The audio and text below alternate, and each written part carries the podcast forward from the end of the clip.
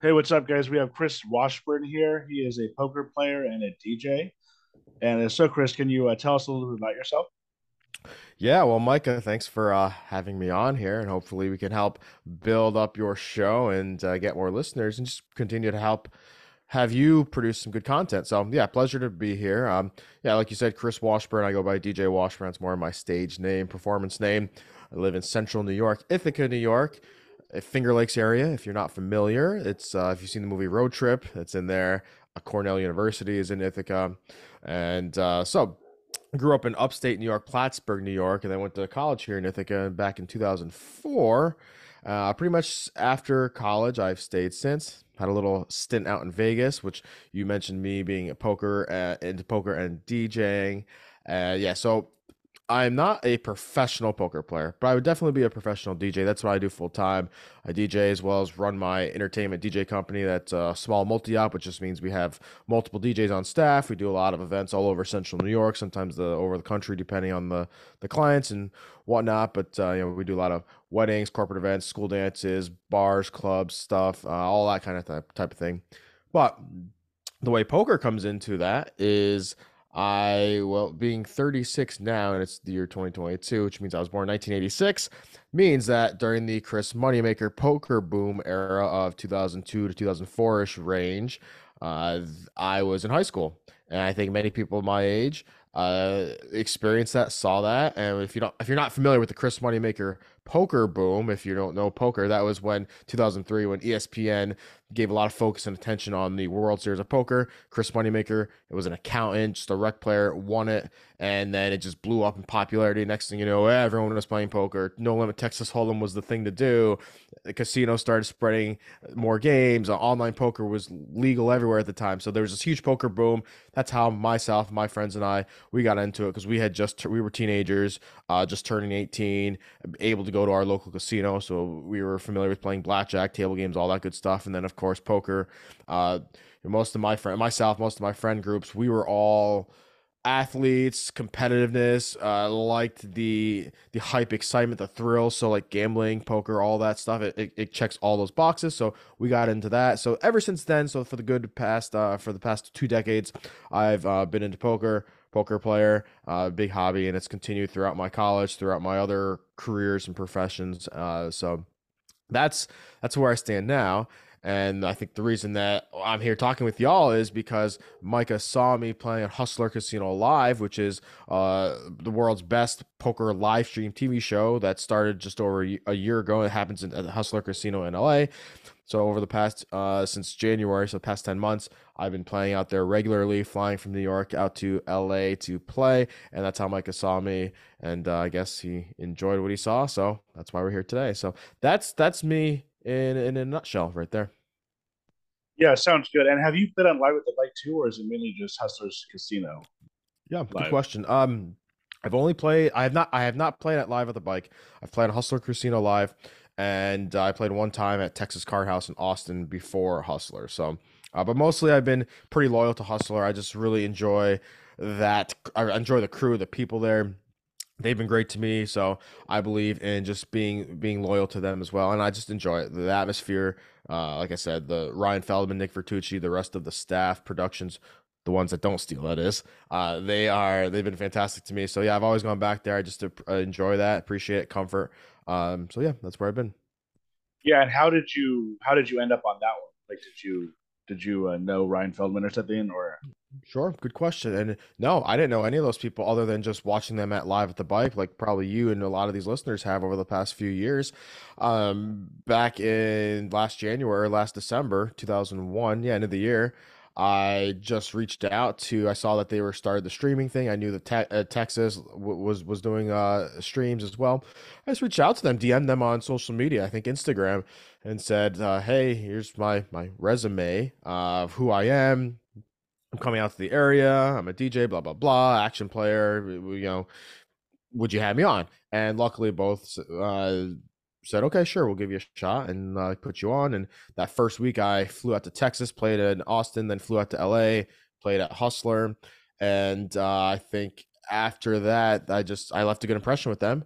and fortunately they allowed me to come back and then a few sessions after that then they kind of just gave me an open invitation said hey we, we love what you do you're a great personality good action uh, boom so now i think i've done over over a dozen streams i would say in the last 10 months and uh, yeah it just feels like it feels like it's second home so yeah that's how how i got in yeah and it seems like you're a very you know nice guy like from what i've seen of you on there fun friendly you know um, good, you know, good person to be at the table with. And just to just to like a note, we're we're only gonna have 40 minutes, I think, to record on Zooms. I don't have like the paid thing, but uh, sure. if you want, we can go do another one after that. But um, yeah. So yeah, you mainly just play like the uh, the is it five five hundred game, right? Is that like the regular game you play? Sure, I've played. So I've played well now. I've after playing that big uh, Phil Ivey, Gara, Eric Persson, Andy Stacks game a couple weeks ago. That's the biggest one I've played by far. That was uh, one of their big special offs. Um, but mostly though, I when I go because I DJ on the weekends and my weekends are pretty much packed year round. I usually go out there from Sunday to like Wednesday or Thursday, which means I play Monday, Tuesday, Wednesday, or a combination of those. Uh, halfway through their streams, they started the Max Pain Monday, which I really enjoy. Which is it's always on Mondays. It's a uh, it's a 10 20 40 10 20 40 no limit 10k max buy-in so it's the only show they have that's that's capped you can't uh, buy in for any amount um, I enjoy that one a lot because it's a lot different atmosphere. It's fun. It's slow rolling is encouraged. The deuce seven game is mandatory. There's extra straddles. Needling was encouraged. So it's instead of just being a poker game, it's more like a reality TV show. That's what they bill it and advertise it as. So I like that personally because it allows the personalities, and it's not about necessarily the poker play there. It's more about the personalities and the fun people getting to needle each other, do things that you wouldn't see at a normal poker game, playing poker. So I enjoy that atmosphere of it, and it's a little bit uh, lower stakes, so you can can be a little bit more splashy. And if you watch me play that, you know my VPIP's usually over fifty percent, slow rolling, uh, playing cr- silly hands, stuff that is very not GTO and definitely minus EV, but it's it's fun, it's good TV, it's good entertainment. So I like playing that game a lot. Uh, just the atmosphere, because to me, poker. I don't play poker to make money. I don't go to casinos or tables and put my sunglasses on and hoodie on and and don't say a word and just uh, you know try to play perfect to win my no. That's not fun for me at all. Uh, it's social. I like talking with people. Um, and you said that I seem like a nice, genuine person. Yeah, what you see on TV is is who I am for real, and that's the same. If you you talk to people that I play with here in local casinos around New York, like that's who I was before the cameras were even rolling. So social atmosphere is important to me. Uh, back to your question about the other games. So yeah, then I've also played on uh, the ante game, which is what you just talked about, the the five five hundred game, which really plays more like a fifty or hundred game because if you straddle, it goes to two hundred. Uh, opening raises are standard 300 400 range so it's, it's pretty much like a like a hundred dollar big blind game so there's that one and then uh, wednesdays is uh, usually 25 50 or 25 50 100 um, all these also the big blinds have an ante so if it's 25 50 it's also a $50 ante big blind so you know they play a little bit bigger most of them are straddling and uh, a lot of action. So yeah, those are the and those are all on cap. So those are the games I've played, and then of course that big Ivey game that was uh, 100k minimum buy-in and it, they brought in you know Phil Ivey, Andy, Garrett, uh, Eric Persson, uh, Ruske. So that one was pretty big. I was certainly taking a shot in that one. I was severely short stacked. I bought it for the table minimum, which was 100, 100 grand, and uh, they all came in with way more. There was like 2.5 million on the table or something. Uh, I took a shot, and it, it didn't it didn't work out so well, but. Uh, I lost money wise, but I feel like I won overall with the experience. So, and that was that was the night before the infamous big cheating hand with Robbi and Garrett, the Jack four off. Which, if you know anything about poker, then you've heard of this huge investigation. Right now, it's October sixteenth, which is we're just a few weeks out, and it's still, of course, investigation ongoing. It's the big been the biggest buzz in the poker world on Twitter and social media and just uh, in the community. So, uh, depending on when you, you, the listeners, are listening to this, there may or may not have been some conclusion or uh, some facts that came out. But yeah, so I know. Uh, yeah, I think I answered more than what you asked in the question. But yeah, that's uh, yeah, that's the games I played there. Yeah, so we might as well.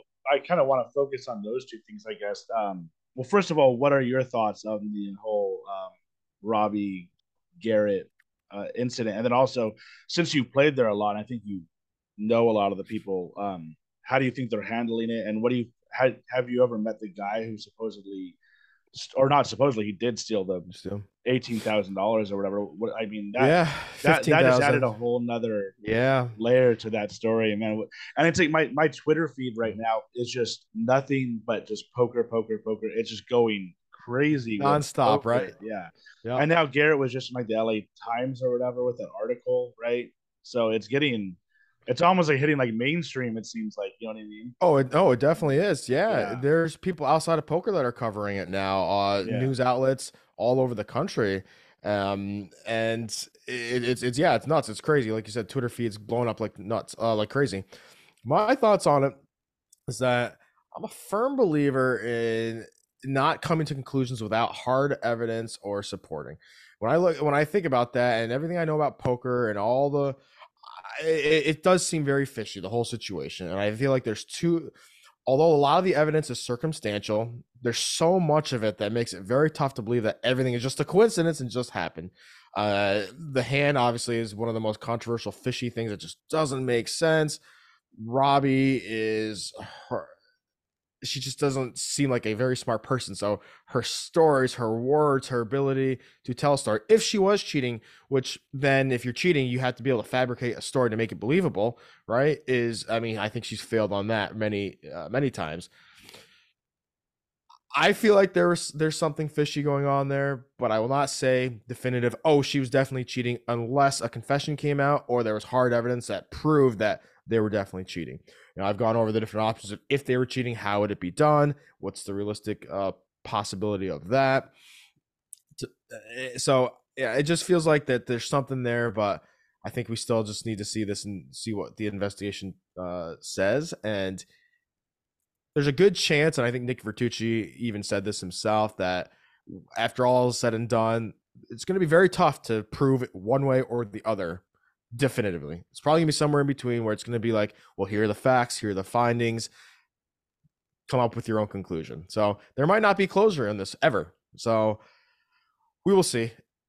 second part of that question, Brian, Brian S. Brian Sags the ball. I, I forgot. I don't know how to say his last name. The the the staff employee who got caught cheating the or sorry got caught stealing the fifteen thousand dollars of three five thousand dollar chips off. I did know him. Yeah, um, I had many interactions with him, both in person and on social media, as I did with many of well, pretty much all of the Hustler Casino family, all the the back end people, the video production, the technical director. Yeah, I just got very friendly with them, and um, in terms of Brian, yeah, we I, I never really I like I never went out to dinner with him or had drinks, but we when I'd get there and before the the stream would start, yeah, he would assist with uh um, the microphones and different production aspects. And, you know, sometimes on social media, when I would post things, I would tag all their crew and he would message me, comment on some of my stuff. So nothing super in depth, but it was always positive interactions. It was always great. Uh, I, yeah, eh, we never really got into anything more than that, but uh, that's know, that's that's my extent of relationship with Brian and what I knew about him. And so then when I found out that he was stealing chips, um, stealing money, doesn't surprise me. I didn't think he's someone that would do that. I'm, just like, oh, okay. Uh, I'm sure a lot of people would do that. And I didn't know anything about his backstory or history about kids or financial problems or troubles with the law or motives that would want someone to cheat. But I do know that in casinos in the poker world and just life in general, people, when it comes to money, regardless of what they are facing, money is is a very big uh, motive for people to do shady shit and do things that uh, would be breaking the law, would go against morals and integrity. And yeah, so I'm sure people steal all the time. And, I would not be surprised if it comes out that this Brian kid, uh, guy, I should say guy, well, I guess he's kind of a kid, he's younger than me, uh, that if he was doing it more, uh, stealing more. Because I mean, typically people that do this, when they get caught doing a crime, it's it's it's usually not their first time with something like this. Uh, so, and I just think overall, for him to steal 15,000, which is a lot on one of the most popular, biggest viewed streams, even though it happened right when the cameras went off. There's just so much focus and attention on that, especially after the controversy with the hand, that it just doesn't seem like that was a, a first time. Oh, let me just grab these chocolate chips. It's probably something where you start, you, you grab a hundred dollar chip here or there, and then it's it's I'll grab two hundred dollar chips, and then I'll grab a thousand dollar chip, right? I'm not saying that's what he did, or I, no one's ever told me that. I was just thinking in my mind of like the progression of what criminals usually do and people that steal, and so yeah, that's that's my thought there. And I don't know. I'm not gonna say that he and Rob he was involved at all with this cheating. It could be a big coincidence that this all just happened at the same time. But uh, again, we'll see what the investigation says, and it just seems fishy that so many of these things are coming together. Then you have the Bean stuff, the Nick Airball stuff, and it's a lot. And I I just hope we get some conclusive evidence here sometime soon. So yeah. Yeah, I don't know much about the you said the Bean stuff or the Nick Airball stuff. I don't know too much about that. I heard about the um DGAF stuff. Yeah. A little bit about that, but what's going on with the Nick Airball and the what'd you say, Bean? Beans, the the player Beans, and same okay. with DG DGAF. Yeah, uh, so they all got brought into it. Um, a few days after it happened, when Garrett posted the the thing on two plus two, which I'm sure you read, right? With all I didn't his... read the whole thing just because it, it was long, right? It but was I long. Skimmed yep. it, yeah. Yeah, yeah. He talked about Robbi. He talked about that, but in it he mentions Beans, which is the player that I played with on Max Pain Monday a couple days before the cheating thing happened. And Beans was a, has been a regular the last few months on Max Pain Monday and playing a lot of Hustler, a fan favorite because he was high action. Uh, he he comes from Vegas, um, but I didn't I didn't know him until that week when I played with him finally for the first time. Uh, his connection to everything was he's the one that brought Robbi and the RIP Jacob Rip onto the show a few weeks before. I guess the story is he met them in at the bike or another casino or something and said, "Oh, hey, you'd be great. Let me see if I can get you on. I'll introduce you to Ryan Feldman, and you'd be great for the the stream." So he got on, but then there were some things like the night I played with Beans on the Max Pain Monday, a few days before the the Jack four hand, he got a twenty thousand dollar in chips from Robbi um, beforehand, and then at the time of this investigation, he said how he hadn't paid it back yet. So people were just tying these connections, like, all right, there's cheating allegations. This guy brings these people on uh, he's he he's getting money from them, and then people start digging on his history, and he's got I guess he's got a, a past history with the law and different um, possible scamming schemes, things like that. So again, uh, my interaction with Beans was he was he was fun. We were we played together, it was fine. I don't know anything about the rest of this stuff or his history, and with that, so uh, I know he's been very vocal uh, the last couple of weeks of going on Joey Ingram's podcast slot, making statements, commenting on Twitter about defending himself and the truth. So again, here there, uh, Nick Airball, who is actually someone that I really like. He's a he's a hustler reg. He plays on the show a lot. Um, he got implicated apparently because the day the night before the cheating hand, he went out to dinner with Robbi and Rip, who he had just met. Uh, and they spent like seven or eight hours at a bar just shooting the shit. And Rip's like, "Yeah, I'll get you uh, UFC t- or boxing t- tickets or UFC whatever it was to go watch Jake Paul or somebody else." And so like they just had this instant friendship. They connected like a lot of poker players do, I think, when they just are there and they talk to other poker players, whatever. And then the the day of, he gave he gave a low 175,000 in chips at Hustler chips to Rip to help play.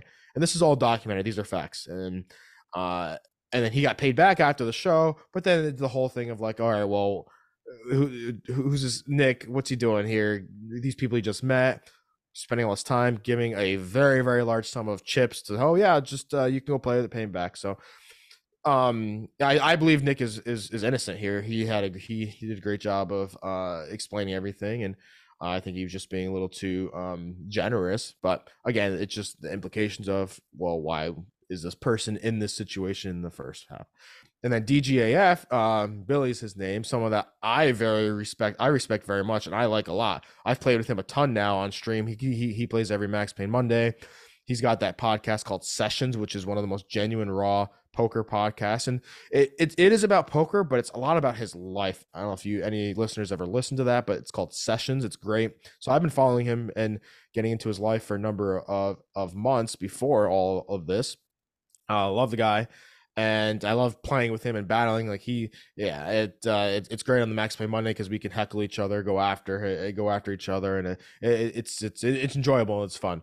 Uh, but he got then people started and this witch hunt of uh accusing him of cheating now because he sits in the same seat every Monday that Robbi sat in, and uh, it was just a, lo- a lot of bogus stretch stuff that people were just trying to find and make these conclusions. Uh, So I think he did a good job of clearing his name. I don't think he was cheating at all.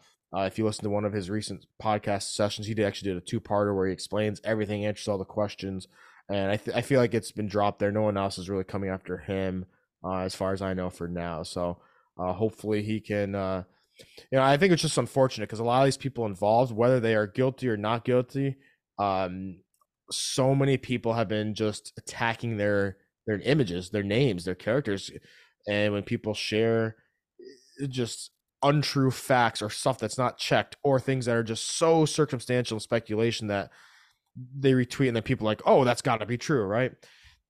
I don't know if you feel the same way, Micah, but with this investigation, if seeing all the the craze about it felt a lot, it felt like a lot like the uh, the presidential election. And I hate getting into politics; I'm not a fan of that. But the comparison is very true. There was people that were so much on both sides and sharing so much untrue stuff or things that were not really are very biased but not true facts and that painted a different picture on, on both sides right? And that's what kind of what it felt like with this. There was just a lot of stuff and unfortunately what that meant was that people innocent people or people that were getting unfairly accused of things and just uh you know kind of a, a shitty situation for them. So yeah that's my my rundown on that. Yeah the way that i look at it is kind of like what you said in the beginning was like you know you're innocent till proven guilty. And i felt like it was like an immediate kind of attack on robbi from a lot of people even like high name pros like tom dwan is like for some reason like posting a ton and other people like him. Yeah. and it's like she's hasn't been proven guilty. For all we know she's just some fish with a lot of money who just didn't know what she was doing you know what i mean? And that's kind of like I, I personally think that she is innocent. And i also think that it looks if she's is innocent it's going to look really bad on a lot of people who are saying that she's cheating when it's like a what second or third time on there. It just, in my opinion, it's just going to look bad. And then also with like, I under kind of, I think there's a good aspect to Doug Polk and Matt uh, Berkey and those types of people like going on and talking about it a lot. And even Ingram. One thing with Ingram is I think he's extremely unbiased, which is good. But like with Berkey recently saying they should shut it down, I think that's that's out of his lane in my opinion. Like if people know what's going on. And if they're willing to go play on there, I don't know if you're going to be playing on there anytime soon, or if even if you have after the incident. But like, if people are willing to go play on there with what's happened, and uh, they're obviously even more, they're checking up on things even more now. You know what I mean? So yeah. That should just be people's choice. I don't think Berkey has the right to say or anybody that they should shut it down. In my opinion, I think they're going a little too hard on that. But yeah, yeah, I, I, yeah, I agree with you there. And I, um, being a mm. poker fan, uh, I do respect and enjoy a lot of the insights with Berkey, with Doug Polk, with Joey Ingram. I know they put a lot of time and effort into it, and I think they're all like good personalities. They're entertaining. They help deliver and get to the bottom of things, bring people on, get raw, honest things. And, and for, I get, I would agree for the most part, they're all pretty non-biased and um I I think with with yeah, I don't with, think Polk is that unbiased. I think he has some sort of um, you know, thing he wants his. I, I don't know. I think he wants to get clicks in a lot of situations, but yeah. sure.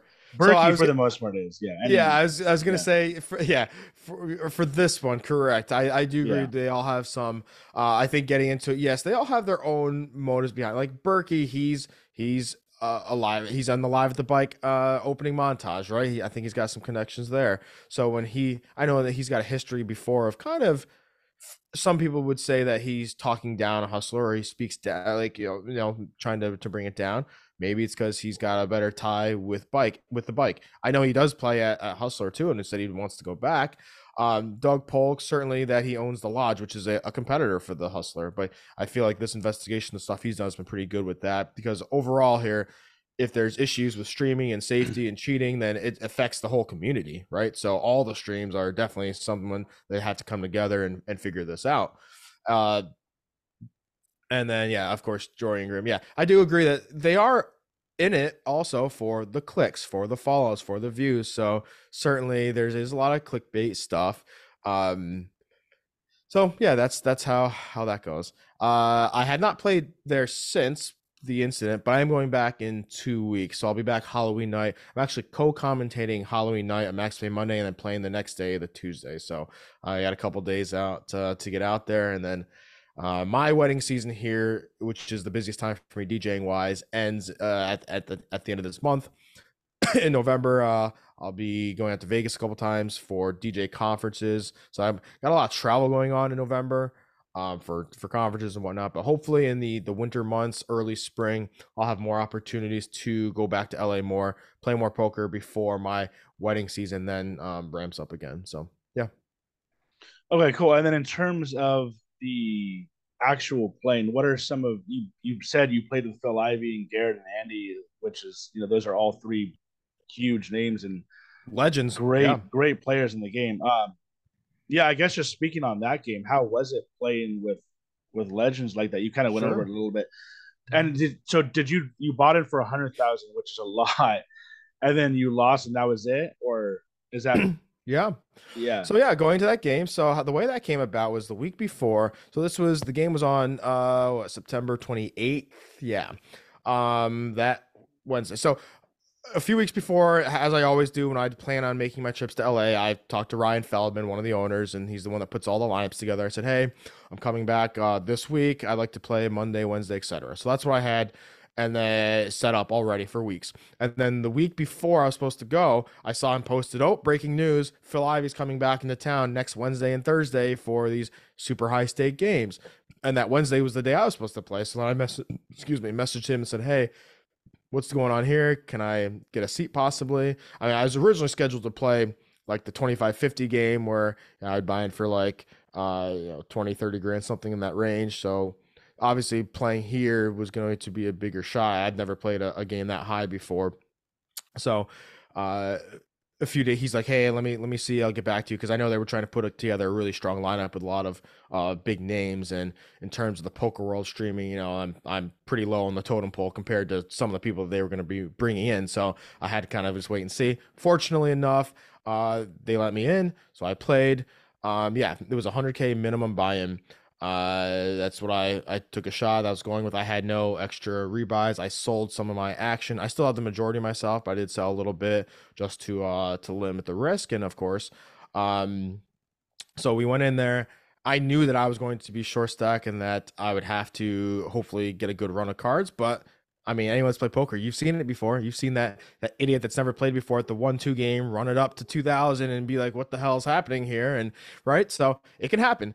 And you know, even with that I'm not a poker pro, I feel like my knowledge and skills of the game are still pretty decent, uh, enough to certainly hold my own. I think the biggest thing was just the the the, the money aspect of it because they all bought like Eric Persson half a million, Garrett half a million at least. I think he had like 800 added on pretty quickly. Andy 300, 400, something like that. Phil Ivey 300k, whatever. There was there was a lot on there, so I was certainly the the David and the Goliath. Um, and then yeah, early on, I knew that I was gonna have to play tight, and I've never bought into a poker game before where I was the shortest stack. Because typically, if I'm playing one, three, two, five, five, ten, these other games, is that I'm like the Eric Persson or the, the Garrett that's gonna try to be bullying people around and using the that to my advantage and leverage. Which, uh, so it was definitely an adjustment for me to be on the other side of it, and that's something that I haven't really practiced much at all, if ever. Uh, so got in there didn't really get too many cards. Made a couple decent plays. I felt like things were going well. Tried to pull off a um, a pretty big bluff in a spot that I just thought would work almost every time in this guy. Uh, so I didn't even really have any big hands with any of the the big studs of the game. It was more I had a, my biggest hands with Dustin. The his name uh, he's like a business investor dude on Instagram. Dustin the closer I think is his. I never played with him before but he must be rich. Uh, so biggest hand I had with him was a hundred thirty-seven thousand dollar pot where I I bluffed. I had queen eight of diamonds. Um, I see the time is here, Mike. I see the time is is stopping. You want to do that? I'll let my dogs in real quick, and then we can restart the the recording. Oh, I can't hear you. Oh, sorry. It um it was on you. Can yeah. you hear me now? I can. Okay. So if you want, we can just wrap or do you just want to? Okay, we can just end it here. That's fine. We'll restart. So if you guys want, just come uh, listen to the next episode. We're just gonna restart it, or I'm just gonna like stitch this, stitch them two together. Yeah, I was gonna say that'd be easiest. Yep.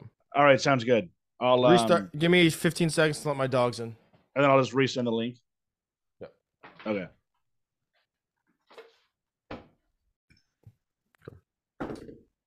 Okay, hey guys, we're back with Chris Washburn. Uh, he's going to go over that hand he that big hand he had in at the HCL um, with Phil Ivey and Garrett Adelstein.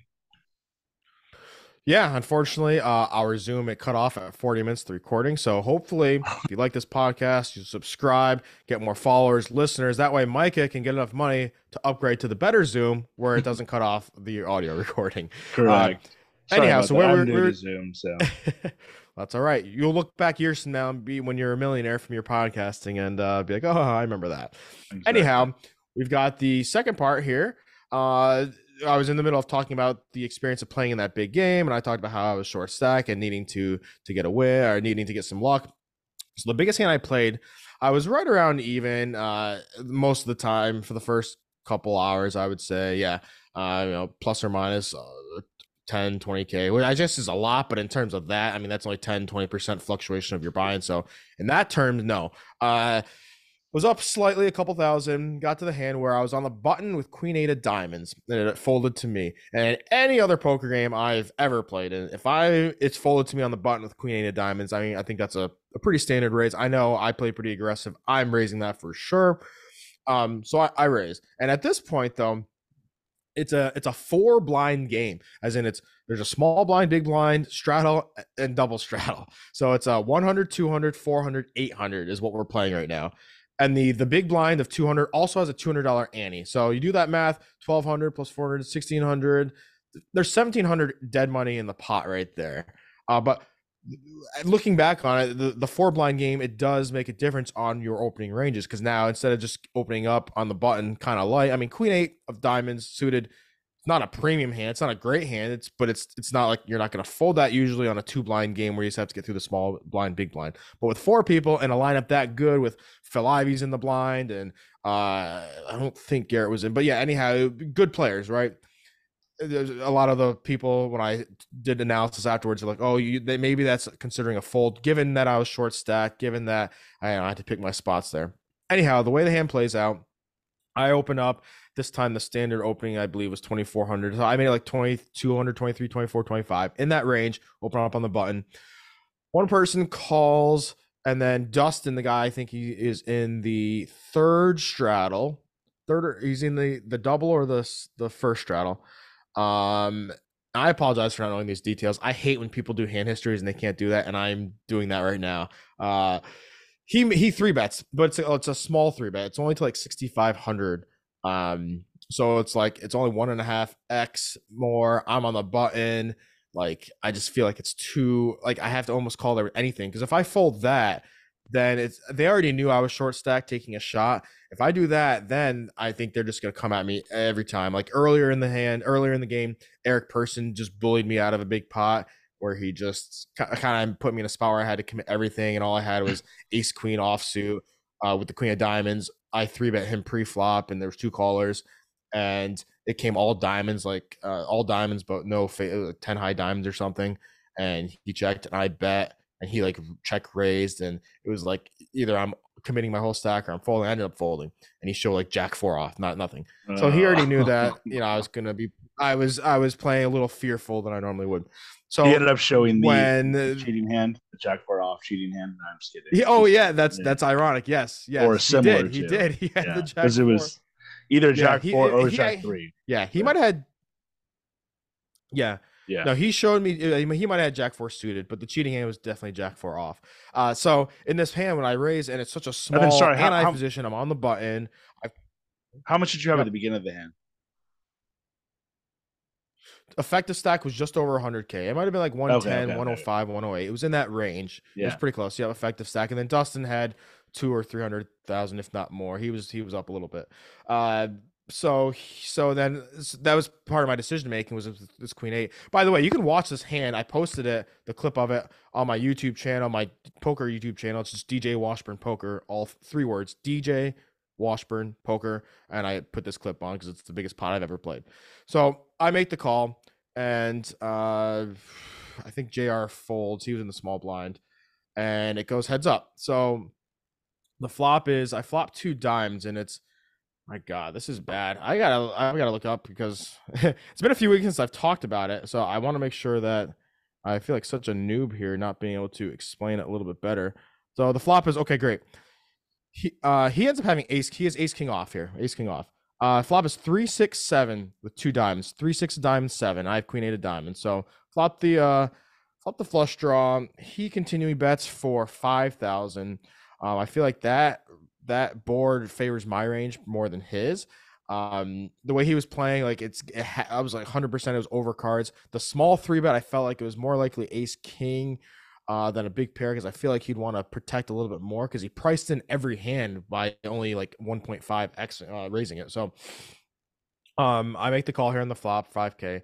Turn is the uh, five of hearts. So now it's a four liner to a straight. Four makes a straight. It's three, five, six, seven. Well, three, six, seven, five. So now I'm open ended with the flush draw still. He checks to me again because this is favoring my range much more than his, and I make it 15k into a pot of I think it was like 22 or 23 at the time. So uh, two thirds over two thirds pot size bet or over two thirds of the pot bet. Um, and he's got ace king here and off no draw and some would call it a hero call. He ends up calling the turn right, and I'm like, okay, well I'm gonna have to barrel this river I think because I just felt like he was capped at a one pair hand. He had high cards.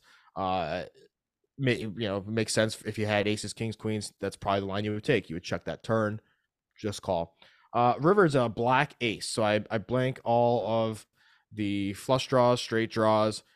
Ace hits him, but at this point, there's no way I think he has an ace because I'm like, okay, he's not going to call the turn with an ace, king, ace, queen. It just I don't think so. So I'm I'm thinking like the ace is probably a good card, unless he had pocket aces and he just said, I'm like, all right, well, that's a very small chance of him having that with the ace coming on the river. So I feel like kings, queens, jacks uh would be more likely. So I'm like, okay, I think that's a good card for me. Plus, I'm repping eight nine, eight nine suited, a four. I could have four five. All those mill cards that play that board pretty well are in my range more than his. Excuse me. So he checks to me on the river. I bet 40k uh 40k into a pot of like uh 52 or something so again size up pretty decent and uh, he thinks about it, uses one of his time chips, a minute extension, and ends up calling with his ace. And if obviously it's good, I have queen high, nothing, and I say you're good, muck. Um, so yeah, that was the hundred thirty-seven thousand dollar pot. Not how I thought it was going to go. I honestly thought I was going to win it because it just made sense. Of, but then again, who he he he made the right call on the turn. He calls a pretty big bet with ace king, ace high, and then gets a really favorable river. Like if that he hasn't hit an ace, I'm probably winning that hand.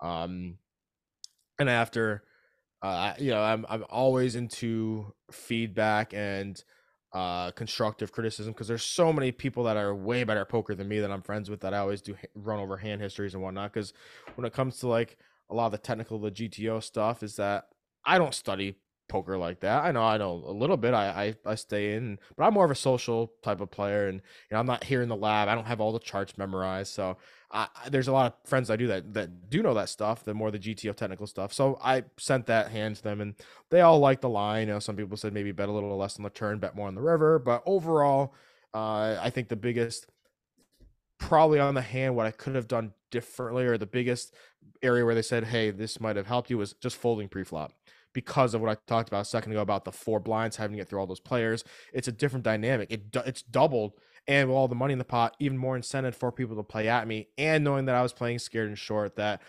I should not be putting myself with a marginal hand in that position. Um, unlike your typical casino game where there's two blinds and you're on the button, uh, right? So it's a little different there. Uh, so I think that was it. But they said if I'm going to choose to play the hand like that, once I'm three bet pre flop, it's such a small amount. I almost have to call. And then they like the line on the flop, the turn, the river, but just uh, you know, he got a good card and he made a good read. So that was that hand. So yeah. Any questions, thoughts about that one? Again, you can watch that on my YouTube channel, DJ Washburn Poker. It's a clip on there. Yeah, I definitely um, want to watch it, and I'm definitely no expert. I mean, to me, it sounds like you played it fine. I think that once just the way that I play, obviously, it would be different with a hundred thousand in front of me, but like just the way yeah. that I play, as soon as I seen if I was playing like one two no limit or whatever at the casino, as soon as I saw the flop with the two diamonds, I probably would have just been like, yeah, I'm going with it. You know what I mean? maybe just like bomb the flop yeah. or something. But obviously, like you said, I don't even think that's the correct way to play. I think he played it fine, and I'm pretty sure that Queen Eight diamonds on the button is probably a GTO raise. You know what I mean? Like if everyone folds to you. So yeah, against two against two blinds, uh, Yeah, in a nine-handed game, say, so there's two blinds and the nine-handed game, six people fold. There's three people left in the hand, hundred percent. In this structure, though, there was only eight-handed. Uh, three people fold, and then there's still four blinds. So less than half have. So you're still trying to get through more than half the table versus trying to get through two people compared to nine, right? So thinking again, then again, I've never really played a four blind structure game like that.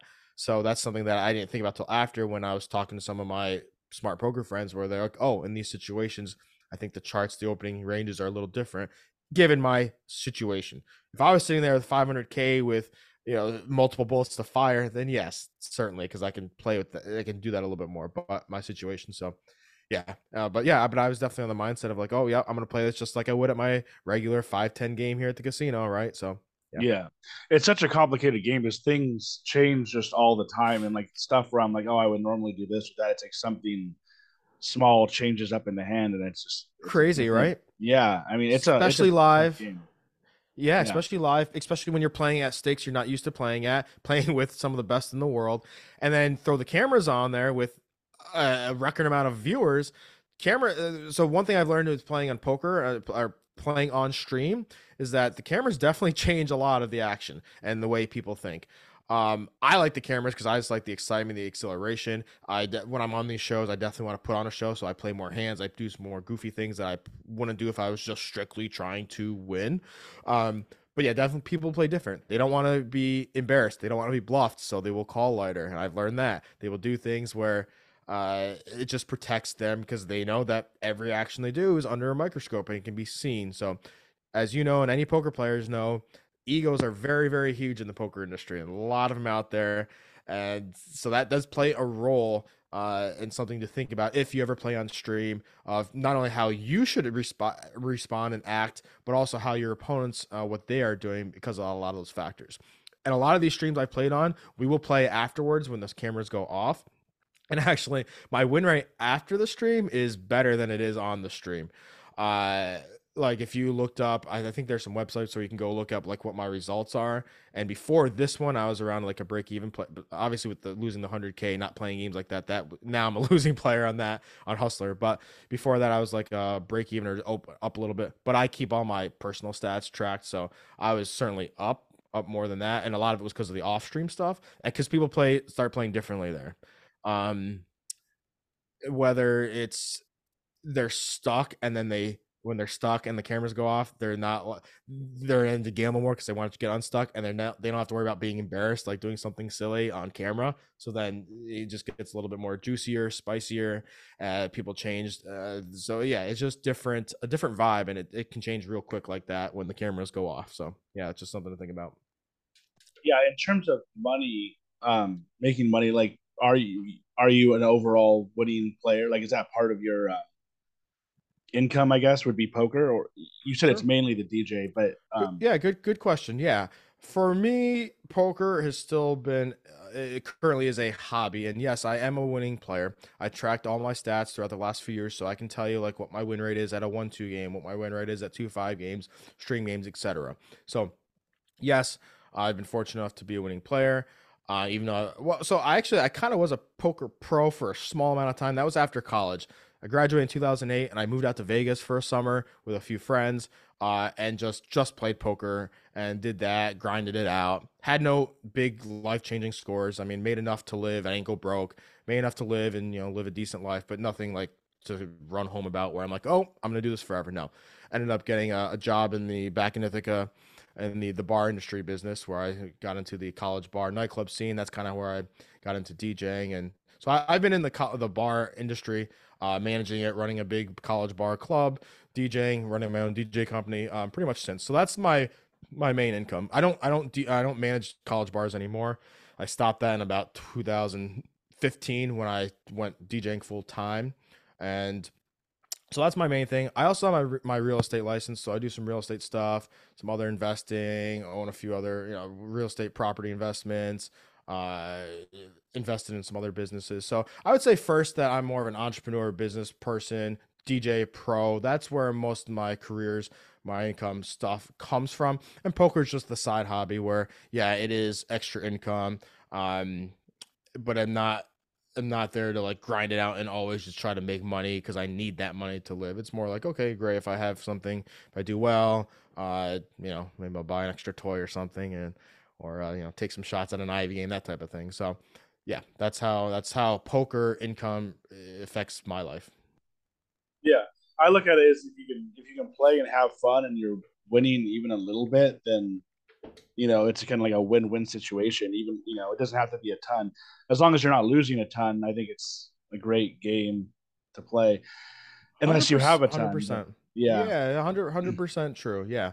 Uh, and especially too when it comes to like these hustler games, is that kind of one of my mentalities. Like, sure, I definitely want to win, and it's great. I certainly don't want to lose. But if I broke even on those games, uh that to me still feels like a win because of what it's done for first the enjoyment like i enjoy that i love being in front of crowds i love entertaining i mean that's what i do so like i like the excitement of the cameras the viewers but also the what it's done for my my branding my imaging uh, and probably with a lot, a lot of other people because now it's helped me develop this celebrity status type in the poker world, which translates into like uh, at my DJ events now, people come up to me like, "Hey, are you the DJ Washburn from Poker Player?" I'm like, "Yeah, that's me." So like, it's just overall has helped build my brand, my image, reach out to different uh, industries, different networks of people that I might not have, I, I would not connect with if it wasn't for like being on stream and and having this persona. So there's a lot of areas where I'm winning in that regard. That it is a big win. That I see that as the the long term, and that I think that's just more important. Also, like and that's one of my mentalities in business in general is it's, it's not about you know it's not about the money and uh, a quick paycheck. It's about those real relationships connecting with people treating people well being honest. Those things will pay way more in the long run than a quick paycheck now. So i just overall i think especially this day and age of where your online presence your social media persona uh, tiktok instagram twitter etc all these add up and the branding is so important and so valuable now. I mean, there's people that are making millions of dollars sitting at their house, influencers, whether whether it's video games, podcasts, Feet Finder, OnlyFans, all these different ways that uh, are you can live a very lucrative, make a lot of money, live a, fantastic life from cr- just the digital online presence. And so, yeah, so I had it in the back of my mind and uh, definitely try to do my best to help with my branding, my persona. So yeah, like I said, it's not just about oh I need to win money here to win, but you know that it always it always helps. Uh, it always feels better to win than lose money wise in a poker game. Yeah, for sure. And I was wondering um, how much you know um, people have reached out to people like you who are on the HCL um, you know show, and uh, it sounds like you do get a good amount of recognition just from playing on there. So that in itself is good, right? It's it's almost kind of like a form of marketing or something just to be on there because because now so many people are watching. I think they I think the last couple I've gone like what five hundred thousand views or something. I want to say. Yeah, yeah, yeah, yeah, definitely. Even like the small ones, the small ones, the small shows uh, they usually get anywhere between fifty and hundred thousand views, and these are like Mondays and Tuesdays, and with without any of the big big names of poker, and like the big ones, yeah, they you know some of them get over a million. Um, yeah. So, so yeah, it that's that's that's a lot of views, and you're right. It is essentially like even if I went for, for a lot of the business people, it is like marketing. Uh, but you have the opportunity to win money if you're a decent poker player. And yeah. I would say that uh, the great thing about these hustler lineups as well is a lot of the games I play in, especially the Max Pain Mondays, is that they are rather softer lineups. Where me not being a pro but having a pretty good understanding, being a winning player throughout, is that I will usually have an advantage over a, a decent amount of the players. Um, if I chose to try to play like my A game every time, just try to win money, which oftentimes I, I don't usually do because I want it to be more engaging and fun. Um, but because yeah, because when they make these lineups, they want they don't no one wants to go watch 10 or 9 GTO poker players with their hoods down, not saying anything, taking forever to make decisions and trying to play perfect by the books. No, that's not fun. They want they want a diverse group of characters. They want people splashing around, and it, it's you know that, so that's important, and that's why ten, you tend to have a lot more like non-professionals that are business owners, film directors, models, other influencers, video game streamers that play and just make it more enjoyable and fun to watch. So I think that's important and one of the the keys that to get on the show. First, it's tough to get on, but if you can get on, you gotta have that in your awareness. If you're not a big name, if you're not a like yes, the YouTubers like Mariano, Rampage, some of the the professional poker players that are really good and play to win, they have a big following, so it's different. They have different rules. Whereas someone that I'm not one of those people, so for me to hold my spot and be invited back and be a valuable asset, I have to do it with my personality, my play, uh, my costumes, you know, things like that that overall uh, make me value of some sort. Because I'm not a female model either, which you know they again they have because there's lack of women in the poker world. Uh, they you know that's something that gives them an advantage to to get on as well. So yeah, yep. yeah, and in a way, going back to like the the cheating thing, I think that in a way it, it looks bad. I think because some some women might be like, oh, they're being sexist or whatever. I don't want to play poker. But I think in a way, it's almost it's also good for the game or show because they're getting so many eyes on it now. And and even though cheating obviously is you know cheating and stealing are obviously bad things, I think that there is a certain amount of like excitement or lure. You know what I mean? Where it's like, oh, there's like some shady stuff going on in this game. What's going on? I want to like check it out. So I yeah. think in a way that's almost maybe going to be better for the game, maybe going to be better for the channel. You know we, what I mean? We, yeah, long term, we will see. Yeah, you you were just saying how people like that kind of like, ooh, what's going on? Ooh, is this dirty? What's happening here? It's like that's drama. Why, exactly. That's why crime shows. That's why things like the Jersey Shore. That's why yeah. people like watching train wrecks, like because that draws people in, and that's exactly what is going on here. Uh, and then of course having Robbi, who is a a pretty good looking female that is yeah. not shy about expressing her female assets. And if you look at her pictures or watch the video, you know what I'm talking about, right? She did that on purpose, obviously. I think that's uh, part of the reason why I got so big is because she's a a pretty female, and then you got Garrett, who's a good looking guy, and they're kind of going at, at it. And he's yeah known as many as the go of of cash game poker on stream. Yeah. So you had that. So you were talking about earlier. Uh, last question was how it's almost like marketing for people, business people, to do it, and that's one of the theories of this whole situation. And coming out of it is like, oh, this just got Robbi Lew a lot of attention. It's got other people, so it is like marketing for their personalities, for their because now she's been on, she's been invited to talk on lots of news stations, national news stations, Garrett, L.A. Times, New York Times, all these outlets now that is going to help build their brand. So not saying that they did that, but it is one of the, I guess, the uh, reactions of what happened.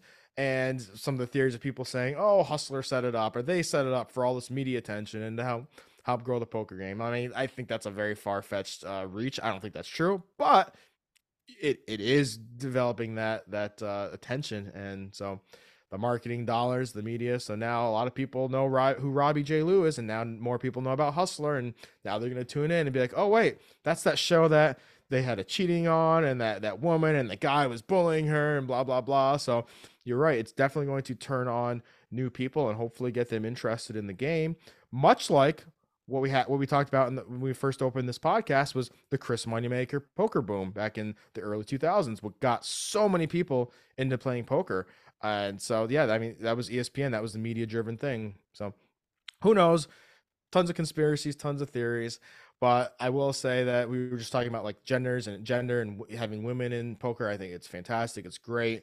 Uh, you know, one of the narratives I think was just total BS, which was stupid when this when this cheating thing first came out, was the guy on bullying a woman. Like they made it a gender thing where this had nothing to do with gender and nothing to do with her being a woman. And the people that like the feminists that stood up, like, oh my God, she was encountered in a dark room and these men towering over her, giving her the death stare just because she was a small petite woman made her do this. Like, no, that that was BS. And I, I'm glad that I think a lot of people stood up after that, and even female poker players, females around, were like, "Yo, be quiet. You don't know all the facts. This is not about gender at all. It has nothing to do with that. So, uh, but that's just another example of how people overreact quick without all the facts, and all of a sudden they just see man versus woman, like che- man cheats woman, bullies her in poker game. Like that was a headline of some article. Like, yes, he was a man, she's a woman, but you know, it's again how it's how it's portrayed, which I just think was unfair, and so many people jumped the gun here with with BS. So,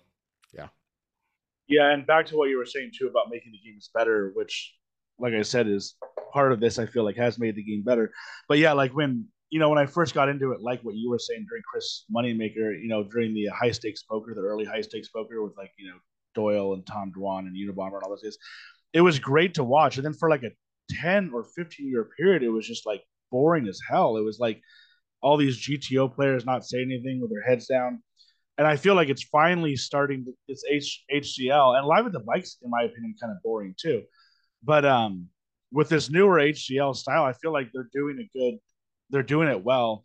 And I also feel like you almost need to create some. I'm not like I don't think that they did create this, but you need to get people in the game who are kind of wild, like kind of like that Mikki guy, you know, like that. Like Mikki, yep, yep. Eric Persson too. The way Eric they, Persson, they exactly. talk a lot. They have personalities. You need to uh, get these people in the game because if you don't have these people and you just have boring, and you too, like you're fun to watch too. If you just have these boring people who are like playing, it's like it's not entertaining to watch. You know what I mean? You need to get these talkers and these. Hundred percent, and I'm yeah. glad you just talked about that. Like after the poker boom, and so like from like 2004 to 2011, that's kind of the cutoff point because that's when Black Friday happened. They shut down online poker in the U.S. The golden era, those like six or seven years where all the high stakes poker, the poker after dark were coming out. It was amazing. And if you look at that, those time periods, you just mentioned some of the people, your your Phil Ivey, Tom Dwan, Unabomber, Phil Laak. If you look at the people that were successful there, who is still around now, kind of in the public eye, and it's either people that are just the goat, the greatest at what they do, like like a Phil Ivey, Tom Dwan, like absolute crushers, and people like seeing that, or the good personalities. And if you look now, who, if you had a Mount Rushmore of poker, who's still relevant now? Daniel Negreanu, Phil Hellmuth. Yes, they're both very, very good, but their personalities, the brand, they took it, they used their poker celebrity and turned it into business where they are still relevant now. Eh, regardless of the poker part, people know who they are because of their personalities. A lot of those people that were great crushers and then post that golden era of like say now from like 2010 to two, or 2011 to like I don't know eight or ten years after that. Some of these like younger GTO players, tournament crushers that really did well, that had a lot of tournament results, but they weren't personalities and the public doesn't know who they are. I mean, I can give you a whole list of tournament crushers that have won 20, 30, 40, 50 million, right? uh, these people, but they but they're not the personalities and they don't have the sustainability of the branding like a Hellmuth, like a Negreanu, uh, and the people that have risen out of the the poker back then. Antonio the magician, he was the magician. Him and Phil Laak, they had personalities. They had their own reality show. Reality show. Um. So, with that being said, that's the same formula that Hustler Casino Live is using now. It's either you have to be a goat, like an Ivey, like a, a Dwan, someone that just everyone loves to see because they're just so good at what they do, or you have to have that personality of of that to, to be on those one those ones in the middle that may be good, but they're just they're just bland, they're meh. Uh, yeah, it just doesn't work out well. And Hustler Casino realizes that and has done a great job with the lineups. They're very careful. Uh, you know, they don't put too many crushers in together. They don't put, uh, you know, they, they do a really good job of putting together the action players with the non-poker players, with some of the crushers, some of the headliners, uh, etc. So yeah, and then those people like you said, Mikki, Eric Persson, the people that talk a lot at the table that are just fun, that are like, what the hell is this guy doing? Like this woman, these type of things. So yeah, that's great for for TV. So Hustler Casino Live, they definitely have the formula down, and I hope that with all this investigation and stuff that nothing major comes out where it comes crashing down or it hurts the entire poker streaming community in general because i personally i like being part of it i enjoy it as a fan i know i mean look how many viewers watch the show there's hundreds of thousands millions of people that enjoy it so let's hope that things continue to stay uh to stay good uh working properly with the integrity, with uh, you know nothing, nothing scammy, nothing cheating. So yeah, that's the hope for just poker in general, in my mind. Yeah, and I don't think that it should or will. Um, I don't think it definitely don't think it should shut down the game or anything, and, or make the game worse. Mm-hmm. Um, that's the only way that would happen. yeah, the way that would happen, it's hard evidence would have to come out like, oh, Nick Feldman, the owner or the GM of Hustler Casino, they were all in on this elaborate scheme something like that, and with hard evidence would have to come out for it to be like, oh shit. And then of course they would question all the other casino streamers, uh, poker game streamers streams. But I do agree, like if one got shut down, another one's just gonna pop up, and that's just how, just like online poker, one would get shut down, one has to move to Europe, another one pops up, right? Yeah, and it's like it's like there's you know there could I know it's easier I guess in this situation for there to be cheating because people can like actually see the cards in the back room, but it's like there there can be cheating anywhere. That's just something that you have to accept. Like there can be three guys at like a regular poker table with their phones texting each other their cards or like try like signaling what to do or whatever. So I mean, it's just something that you have to accept, you know. And I, I play on I, I I'm not playing online recently, but I was playing online, and you know who knows what's going on online. Yeah. But yeah, I said we have like ten minutes left or less, but I just want to um, ask you a couple quick questions, and then Yep. then we can We'll end wrap it. it up. So Sounds good. First of all, who is your uh, who do you think the best player at HCL is? Or at least, if you don't want to say best, then maybe like somebody that you, um, I guess, intimidates you the most, like you wouldn't Mm-hmm. necessarily want to play against. Yeah, sure. I can. t- Yeah, from firsthand experience, I can tell. I can tell you that. Well, I think the best, like most people do, is is Garrett Garrett Yeah. Adelstein. I mean, he just uh, his his work, his resume speaks for himself. There's he's on been so many public streams where he just makes so many optimal great plays and just crushes. Like the way he plays, for sure. That if you're not you, uh, an average person that's not a poker player that doesn't have good knowledge or theory wouldn't even understand like what he's doing. Uh, but yeah, he's just an absolute crusher. Definitely one of the best, and the fact that he's done it on camera for so many years, it just it just backs up. So I, I love Gary. I think he's fantastic, and certainly um, not a good person to play with if you're trying to win. Good to play with if you want more views on your stream. So that's good. Uh, a player that I've played with also that is very tough, again, which most people would agree with, is is Ludacris. Uh, two words, not Ludacris the rapper, Luda Chris. He's Yeah. a he's an HCL regular, known as one of the most aggressive players because he is super fearless and aggressive, and he will put you to the test. So, anyone that's like that, where they can have any two cards at any time and they could put you all in, put maximum pressure to you, that's tough to play against because you're going to be uncomfortable. You always had that thought in the back of the head, uh oh, if I call here on the flop, uh oh, and I'm going to call this turn and river, he's I'm going to have to make a big decision. Those are tough players to play against, and he's certainly one of them. He's not afraid to unload the barrel, as we say, and empty a clip of of bluffs and bullets. Um, so yeah, he's he's a tough player to play against. Not someone that I like having, especially to my left. In poker, position means a lot. If someone's to your left, it means they get to act right after you, or they have to you have to act first, and then they can react to you. That is a, a very a disadvantage in poker strategy wise. So uh, you want people that are tough, aggressive players to your right. That way you can see what they do first, and then you can act accor- uh, accordingly to that.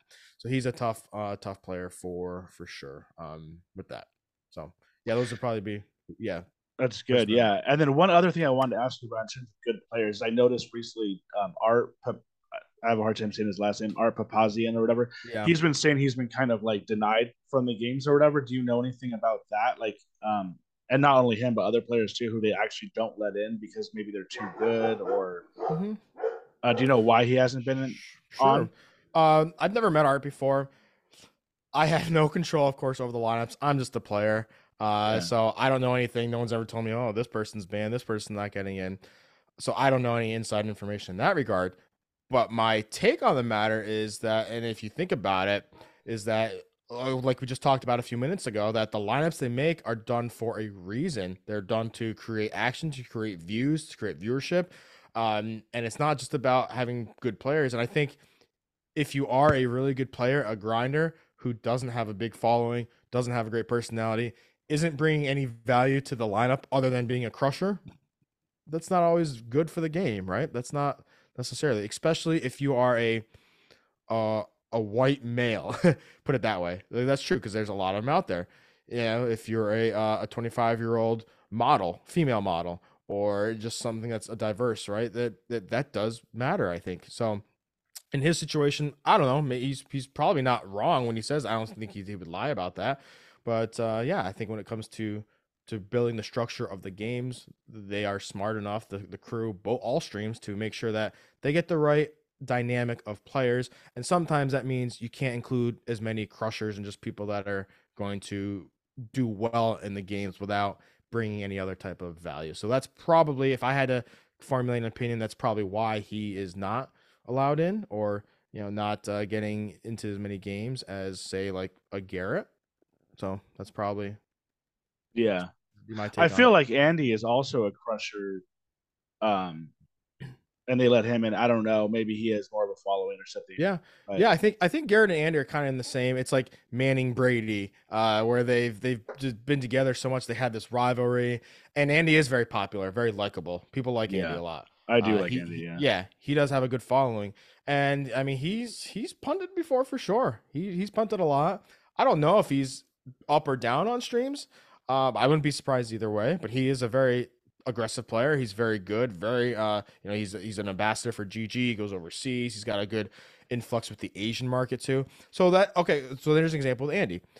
Let's say he was he is a crusher, uh, but he's got a good personality. He's well liked and he's got a reach into the Asian poker population that most other people don't. Probably, I don't know if any other poker players even have that type of thing. Um, his connection, because I know he does so much ambassador work when he's out in Taiwan, he's out in uh, Macau, China, Japan, Korea. I don't even know where he goes to be honest, but all those spots that he's bringing in a lot of viewers as well. So, like the value there for Andy, I think is he he checks all the boxes. So, yeah, Yeah. So yeah, we're coming back uh, up on time here. So if you want to go over a little bit your DJ stuff and also get like your plugs out with your DJ and also poker. One last question for you though is um who are some of the DJs that you're influenced by that you listen to like and you know uh, Sure. take from? Yeah, good question. So, like I said, if you're just tuning in late, that I'm a full-time DJ. That's what I do. I DJ mobile events, bars, clubs, uh, mostly in Central New York. My my company is Washburn Entertainment. We have a whole team of DJs, so I manage all of that, train DJs. But I also then travel around the country. I uh, I speak, I present, I train other DJs at different seminars. There's a lot of DJ expos, conventions, uh, mobile industry conventions, that type of thing. So, you know, that's my passion. That's what I do mostly. Uh, in terms of DJs, I mean, I'm a fan of a lot of DJs and a lot of in the mobile world. Okay, so when you think DJ, you have a lot of people think, oh, Tiesto, Steve Aoki, DJ Khaled, festival DJs. There's that line of DJs, like the more popular festival types, and then you have like the working DJs, your mobile DJs. So these are the people that you're not going to know names. They're not. They're not going to have hundred thousand followers, but they're out there earning a good living, making 100, 200 k a year, possibly, uh, do, doing weddings, doing school dances similar to what I do. Uh, you know, I've been lucky enough where I, I still enjoy the club stuff. Uh, so I do like a lot of that type of thing too. But the mobile events, if you, unless your name is Steve Aoki or Tiesto or something like that, and you're a big producer, if you're going to be a professional DJ, you it- it's in the mobile world because that's where a lot of the money, uh, the good money comes from, a, a working wage. Because if you go DJ bars and clubs, you're making pennies 100 200 300 bucks it's you know not that much but in the mobile world you can make thousands an event um so you know that's like our our my wedding company or my company our weddings we charged you know three to four thousand dollars a wedding so you know do the math that can add up pretty quick. So the, the reason i'm prefacing that is that the mobile world of djs is where you should go. So for me i i'm a big fan of a lot of the mobile djs and business people people that you wouldn't know but the ones that are succeeding in the mobile world and then of course yeah i'm a big fan of some of the the big name djs that you would see. And i, I i'm a fan of all music so it's not like oh i love steve aoki the most or someone like that. You know they're all they all do a great job. A lot of my favorite djs and biggest ins- inspirations are ones that are kind of mid tier because they make a lot of remixes. They do stuff that are designed for the mobile djs that help us do better like some of their edits. You have people like uh, dj scooter joe maz uh, dj ragoza the average person is not going to know these people but if you're in the mobile dj world you know these people. Uh, and there's different dj companies business people around the country that i find inspiration from that uh, that i've drawn from that help me do better in my business. So uh, yeah again a lot of my favorites that's that's who they are. Uh, probably less lesser name lesser known names but people that in the mobile dj world are quite well known so All right, sounds good. Uh, we only we have less than a minute now, so thanks for coming on, Chris. And uh, if you ever want to come back, let me know. And best of luck to you on HCL. I'll be watching you from now Mike, on. I, I appreciate it very much. Yeah, if anyone that you can follow me on Instagram or TikTok at DJ Washburn underscore at DJ Washburn underscore both of them. I'll be back on Hustler Casino Live. Uh, you can always stay tuned to my social media, and that's where I always post all that. So, uh, thanks again, and listeners, yeah, tell your friend about Micah's podcast. All right, sounds good. Thank you, Chris. Bye.